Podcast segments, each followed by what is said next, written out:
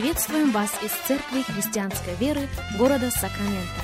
Мы молимся о том, чтобы последующие 15 минут послужили вашему назиданию и духовному утверждению. Присоединяйтесь к нашему эфиру, как пастор Сергей Головей предлагает вашему вниманию передачу «Настоящая истина». Еще раз мы говорим добро пожаловать всем, кто присоединяется к нашему эфиру. Здравствуйте, меня зовут Сергей Головей. Из Церкви Христианской Веры мы приходим к вам. Рады предоставленной возможности встретиться вместе с вами и провести вместе с вами последующих несколько минут, как сегодня мы продолжаем наш разговор на тему «Молитва старца».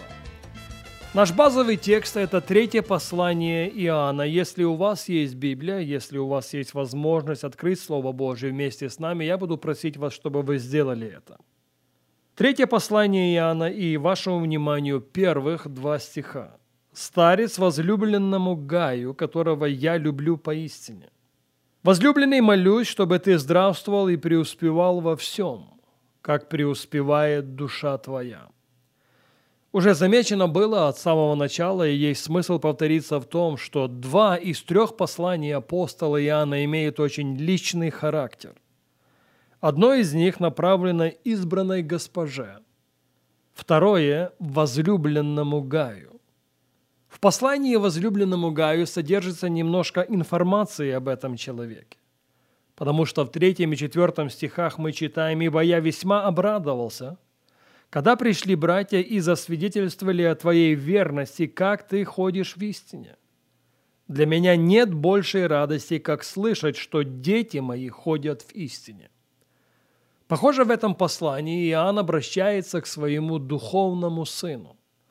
Он не только обращается к нему, он не только дает ему какое-то наставление, он в равной мере и молится о нем – Возлюбленный, молюсь, чтобы ты здравствовал и преуспевал во всем, как преуспевает душа твоя.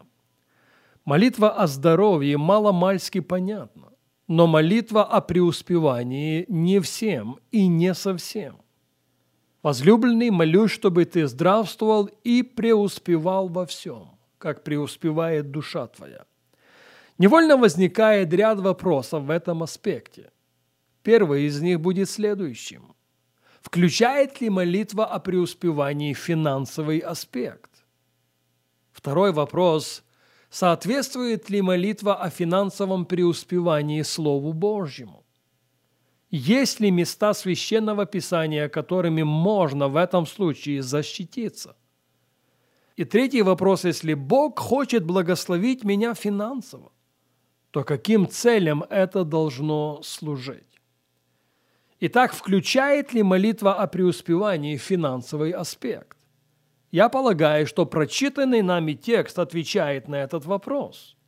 Возлюбленный, я молюсь о том, чтобы ты преуспевал во всем. Заметим, он не сказал, возлюбленный, я молюсь о том, чтобы ты преуспевал, кроме финансовой стороны. Нет. Возлюбленный, я молюсь о том, чтобы ты здравствовал и преуспевал абсолютно во всем, включая финансовый аспект. Но возвратимся ко второму вопросу. Соответствует ли молитва о финансовом преуспевании Божьему Слову? Имеем ли мы право вообще просить Бога об этом? Я уже цитировал в нашей прошлой встрече слова того же Иоанна только в первом послании. И вот какое дерзновение мы имеем к нему. Это первое послание, 5 глава, 14 стих. Когда просим чего по воле Его, Он слушает нас. Поэтому я спрашиваю еще раз, соответствует ли молитва о финансовом преуспевании Божьему Слову? Если она соответствует Божьему Слову, она соответствует Божьей воле. Почему, спросите вы? Потому что воля Божья изложена для нас на страницах Священного Писания – и если мы приступаем к престолу Божьей благодати и просим у Бога чего-то по Его воле, у нас есть уверенность, что Он нас слышит. Опять возвращаясь к нашему прошлому эфиру, я должен сказать, что мы фокусировались на книге Второзакония на восьмой главе. Так вот, в книге Второзакония в восьмой главе мы находим следующие слова. Второзаконие 8, 7. Ибо Господь Бог твой ведет тебя в землю добрую. Позвольте спросить, кому Господь обращается в данном случае? В данном случае Господь обращается к народу, который на пути в обетованную землю. Последних 400 лет они провели в египетском рабстве.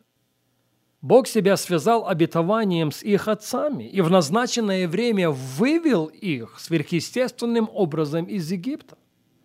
40 лет они должны были из-за своего непокорства провести в пустыне. Так вот, по пути в обетованную землю Господь им говорит, пустыня не будет вечной, а земля, в которую вы идете, земля добрая. Посмотрите 9 стих. «Землю, в которой без скудости будешь есть хлеб твой, и ни в чем не будешь иметь недостатка». 13 текст, Второзаконие 8.13. «И когда будет у тебя много крупного и мелкого скота, и будет много серебра и золота, и всего у тебя будет много». Земля, в которую ты идешь, это земля изобилия. В земле, в которой ты окажешься, у тебя всего будет много. Я полагаю, что это отвечает на вопрос, соответствует ли молитва о финансовом преуспевании Божьему Слову. Конечно, соответствует. В книге пророка Исаии в 48 главе мы находим следующие слова Исаии 48, 17. Так говорит Господь, Искупитель твой, Святой Израилев. Я Господь твой, научающий тебя полезному. Это русский перевод. В английском переводе используется слово «прибыль». «Я Господь Бог твой». «Я Бог, научающий тебя». «Я Бог, научающий тебя, чтобы во всех твоих делах ты оставался с прибылью». Поэтому, если мы хотим узнать ответ на вопрос, соответствует ли молитва о финансовом преуспевании Божьему Слову, да, соответствует. И предложенные тексты из книги Второзакония и книги пророка Исаия – это далеко не единственные. Есть ряд других, которые подтверждают эту мысль.